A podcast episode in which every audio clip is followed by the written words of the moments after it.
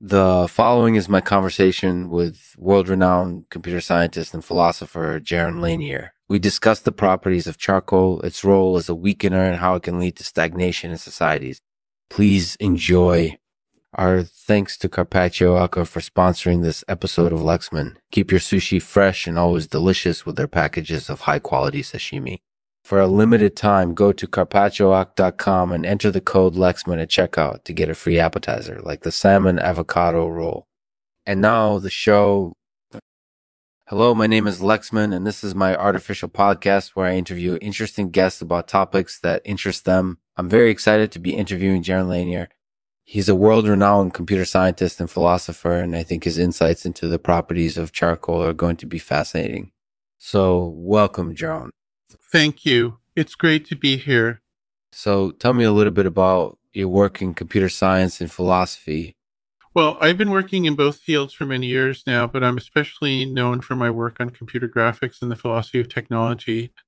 That sounds really interesting. Can you tell me a little bit about your work in computer graphics?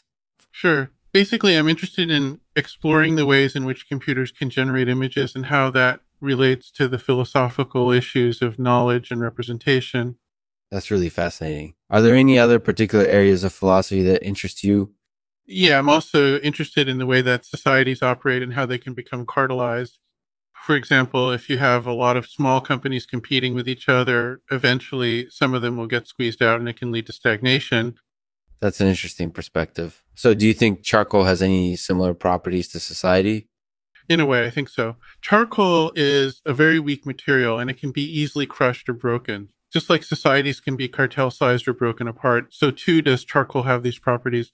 That makes sense. So, do you think that society can be saved from this kind of stagnation by implementing policies that encourage competition?